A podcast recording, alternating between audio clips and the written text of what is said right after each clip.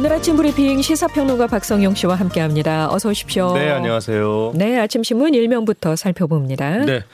대부분의 조간이 우크라이나 사태 일면에 싣고 있는데요. 푸틴 러시아 대통령이 평화 유지를 명목으로 동부 돈바스 지역에 병력 진입을 명령했고 교로, 교전이 벌어지고 있는 가운데 각국이 경제 제재에 착수했다는 내용 전하고 있습니다.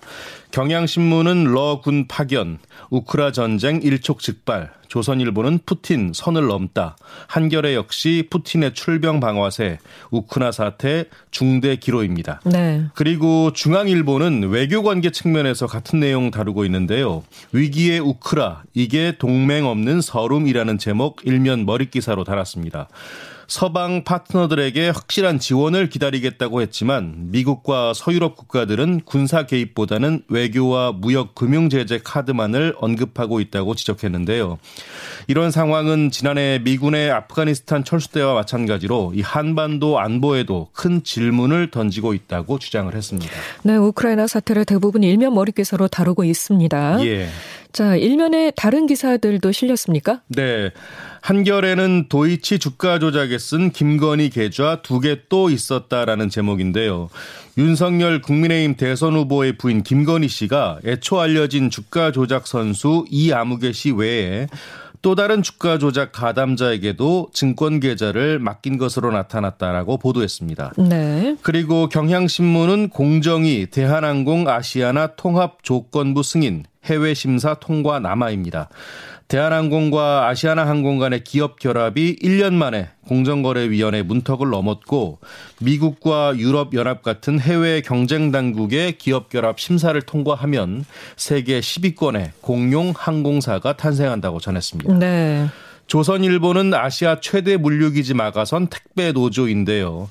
CJ 대한통운 택배노조 조합원들이 어제 아시아에서 가장 큰 곤지암 메가허브 터미널 진입을 시도하면서 물류 차량의 통행을 막았다는 내용인데요. 파업이 장기화하면서 민주노총 내부에서도 파업을 우려한다는 목소리가 나오고 있다고 주장했습니다. 예, 어제도 일면에서 다루고 있었던 것 같은데 조선일보가. 네. 네. 중앙일보는 코로나 소식인데요. 밤 9시 16만입니다. 코로나 확진자 수가 치솟아서 어제 오후 9시까지 전국에서 15만 8천여 명의 확진자가 나왔다는 내용인데요. 18세 이하 소아 청소년의 확진자 증가세가 심상치 않다는 분석도 담았습니다. 아, 네, 심상치 않습니다. 예. 코로나 상황을 좀 자세히 들여다보죠. 방금 조간에서 언급한 대로 어젯밤 9시까지 신규 확진자가 15만 명을 넘겼어요. 네. 아, 하루 15만 명대 신규 확진자가 발생한 건 코로나 사태 이후 처음입니다. 그렇죠. 전날 같은 시간대보다 무려 6만 명 이상 많은 것인데요. 이런 추세로 볼 때 오늘 0시 기준으로 발표될 신규 확진자는 16만 명대에 근접할 것으로 예상이 됩니다. 특히 걱정되는 부분이 예. 백신을 맞지 않은 소아청소년 확진자가 급증하고 있다는 사실이죠. 네, 맞습니다. 어, 어제 신규 확진자 9만 9천여 명 가운데 9살에서 19살 사이가 29%를 차지하고 있습니다. 네. 하루 신규 확진자 3명 가운데 1명이 20세 미만의 소아와 청소년인 셈인데요. 방역 당국은 이 소아 청소년 확진자 증가가 백신의 미접종과 연관이 있다고 보고 있는데 확진자 급증세는 미접종군인 11살 이하에서 더욱 뚜렷합니다. 네. 실제로 생후 6살까지와 7살에서 12살 사이에서는 인구 10만 명당 하루 평균 발생률이 한 주 만에 2배 이상으로 뛰었습니다. 네. 당장 다음 주 새 학기 개학이 시작되면서 그러니까요. 학교 감염 우려도 예. 예, 커지고 있는데요. 이 때문에 70%대에 머무는 청소년의 접종률을 더 높여야 한다는 지적이 나오고 있습니다. 이에 방역 당국은 식품의약품안전처 허가가 나오면 5살에서 11살 대상 접종 계획을 마련하겠다고 밝혔습니다. 네. 아, 물론 이 백신 미접종자의 확진이 소아 청소년에게만 해당되는 건 아닙니다. 아, 최근 8주간 발생한 위중증 환자의 62%, 사망자의 65%는 접종을 받지 않거나 1차 접종만 한 불안전 접종자였습니다. 어, 네. 백신 접종과 위중증과의 연관성을 보여주고 있는 셈입니다. 그러네요. 이 정부는 오미크론 확산세에도 불구하고 이 외국의 경우처럼 코로나 출구 초입에 들어섰다 이런 평가를 또 내놨던데요. 네, 그렇습니다. 풍토병 관리 체계로 전환하기 시작한 초입 단계다. 이렇게 진단을 했는데요. 그러면서 최종적으로는 다른 감염병과 같은 관리 체계로 가게 될 것으로 내다봤습니다. 오미크론이 델타보다 전파력은 크지만 이 치명률이 낮다는 점이 고려되는데요. 이 정부는 오미크론 치명률이 0.18% 0.18%로 델타의 4분의 1 수준이어서 최근 그 위험도가 더 낮아지고 있다라고 분석을 했습니다. 네. 하지만 일상 회복 재개 시점은 아직 구체화하기 어렵다는 입장을 내놨는데요.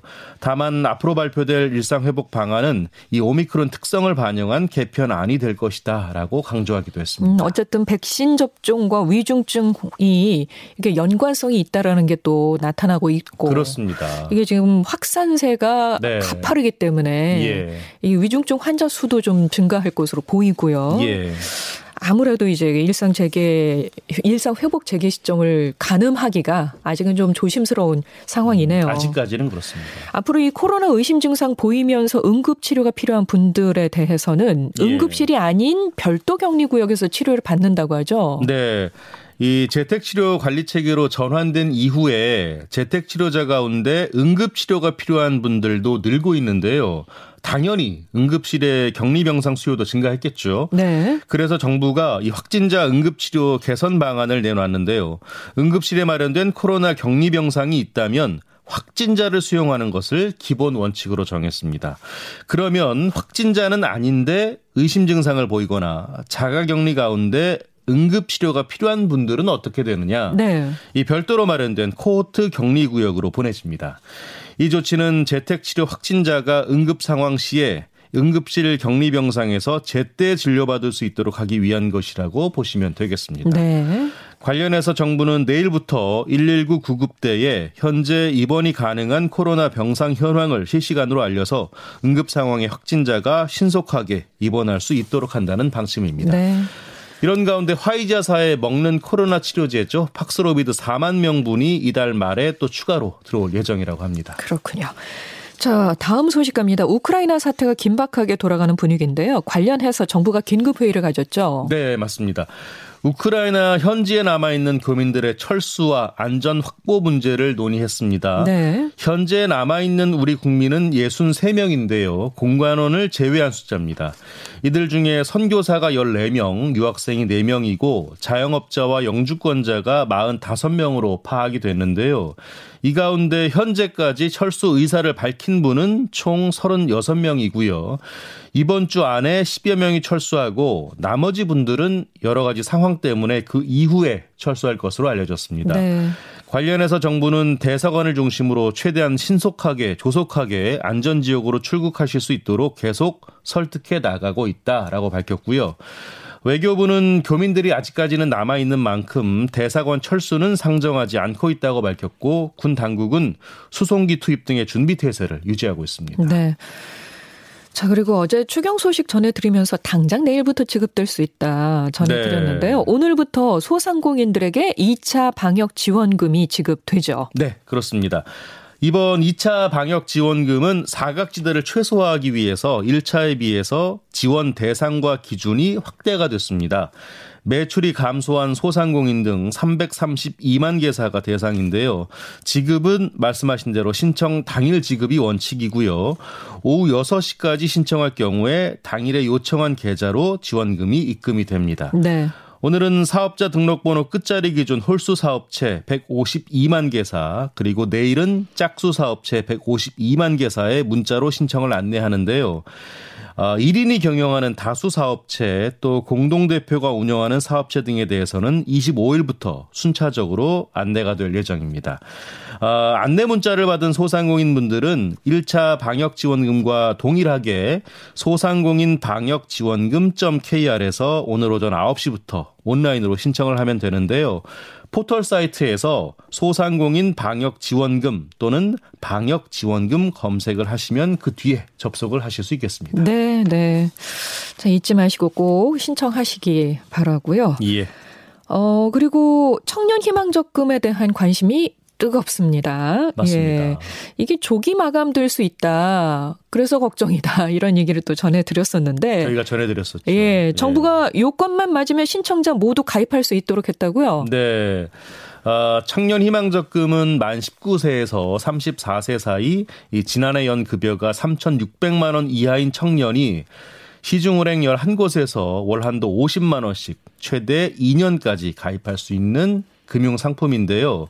은행 금리에다가 정부가 제공하는 저축 장려금 또 비과세 혜택까지 더하면 10%대 금리 효과를 낼 수 있어서 네. 출시 전부터 이 청년들의 높은 관심을 받아왔습니다. 네. 아, 당초 38만 명이 지원받을 수 있었는데요. 하지만 개통 직후에 은행 사이트가 마비가 될 정도로 인기를 끌자 정부가 어, 요건을 갖춘 청년들은 모두 가입할 수 있도록 예산을 늘리기로 했습니다. 아, 참고로 오는 25일까지는 출생 연도에 따라서 오부제로 가입 신청을 할 수 있고요. 오는 28일부터 3월 4일까지는 출생 연도에 상관없이 은행 영업일 운영 시간 중에 가입할 수 있습니다. 네, 적금입니다. 예, 네, 그렇습니다. 아, 이럴 때는 진짜 좀 늦게 태어났으면 얼마나 좋았을까. 이런 생각이 음, 들어요. 예, 많은 분들이 또 너무 일찍 태어났어요. 예. 자, 올해 고등학교 2학년이 치르게 되는 대학 입시부터 수시 학생부 종합 전형에서 자기소개서가 폐지된다고 합니다. 네. 2024학년도 입학 전형부터 대학 입학 전형 자료 중에 자기소개서가 폐지됩니다. 그동안 내용 부풀리기 등으로 자소설, 이른바 자소설 그러니까 예. 자기 소개서 넣기 소설이다라는 예. 비판을 받았었는데 맞아요. 예. 학생부 종합 전형의 불공정 요소를 배제하겠다는 취지입니다. 앞서 교육부는 학생부 관련 특정감사 결과를 발표했는데요. 서울대와 성균관대 등 주요 대학에서 불공정 사례가 적발됐습니다.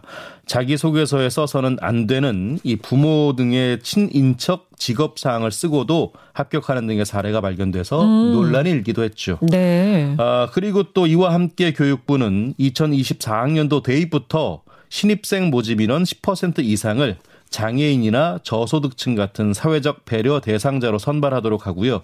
지역 균형을 고려해서 신입생을 선발하도록 권고했습니다.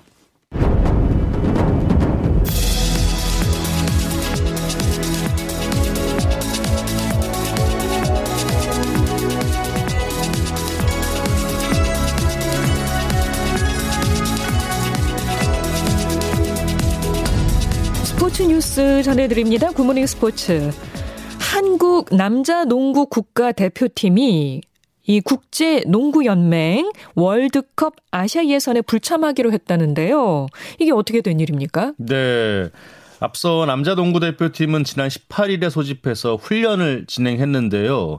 어제 오후에 필리핀으로 출국할 예정이었는데 네. 하지만 프로농구에서 시작된 코로나 확산세가 대표팀까지 덮치면서 출국 당일인 어제 대회 참가를 포기했습니다. 결국 코로나 때문에 올림 이 월드컵도 참가를 못하게 되는 거군요. 네, 그렇습니다. 어, 프로농구에서는 21일까지 91명의 누적 확진자가 발생했는데요. 어. 대표팀에 뽑힌 선수들도 다수 포함됐다고 합니다. 농구협회는 선수단의 건강과 안전을 최우선으로 고려해서 불참 의사를 전달했다고 밝혔고요. 선수단은 바로 해산했습니다. 네, 네. 이번 예산에 불참을 하면서 우리나라의 농구 국제농구연맹 월드컵 본선 진출은 불투명해졌습니다. 예, 선수들이 이 코로나 확진을 받았 다고 하면 좀 걱정인데요. 예. 빨리 회복되기를 바라고요. 맞습니다. 베이징 동계올림픽 끝나고 이제 장애인 선수들이 참가하는 베이징 동계 패럴림픽이 곧 열리게 됩니다. 이제 예.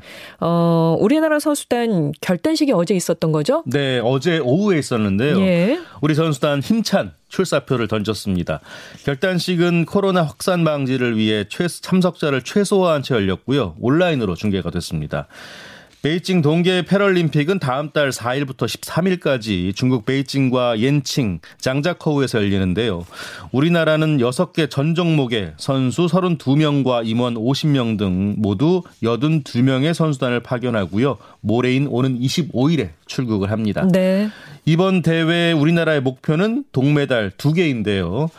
장애를 극복하고 이 땀과 열정을 쏟아부은 선수들만큼 이 더욱 감동을 줄 때가 많은데 네. 우리 패럴림픽 선수단의 선전도 기대해 보겠습니다. 예, 저도 기대하며 응원하겠습니다. 시사평론가 박성용 씨 고맙습니다. 감사합니다.